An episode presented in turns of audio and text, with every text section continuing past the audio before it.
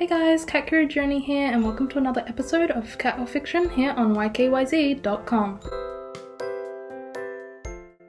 Hi everyone, welcome back to another episode, and today I wanted to talk about cutting your cat's nails.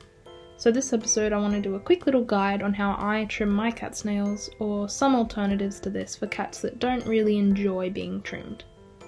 So, to begin, my cats both prefer different methods of nail maintenance. Cat 1 Peach doesn't really need her nails trimmed because she uses the scratching post very frequently, so her nails are always well maintained and not too sharp. Cat 2 Chompy, however, has very sharp nails despite using the scratching post, so I do need to trim his nails every now and then. To do this, I use a nail trimmer with a curved blade to ensure that I do not cause him any pain at all. And I'm also careful not to cut too far down the nail as that can really hurt him. It's very important not to cut your cat's nails too extensively as this can cause them a lot of ongoing pain. Just some side notes for this episode.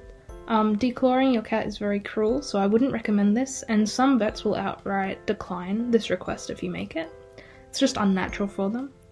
And number two, if you find cat claws scattered around the house occasionally, um, don't fret, this is perfectly normal. Cat's nails naturally fall out every few months, and when you see pieces of your cat's claws uh, in your scratching posts or on the floor, that just means that the outer shell of the claw has grown further than the blood supply provides it so the nails will fall off when they scratch.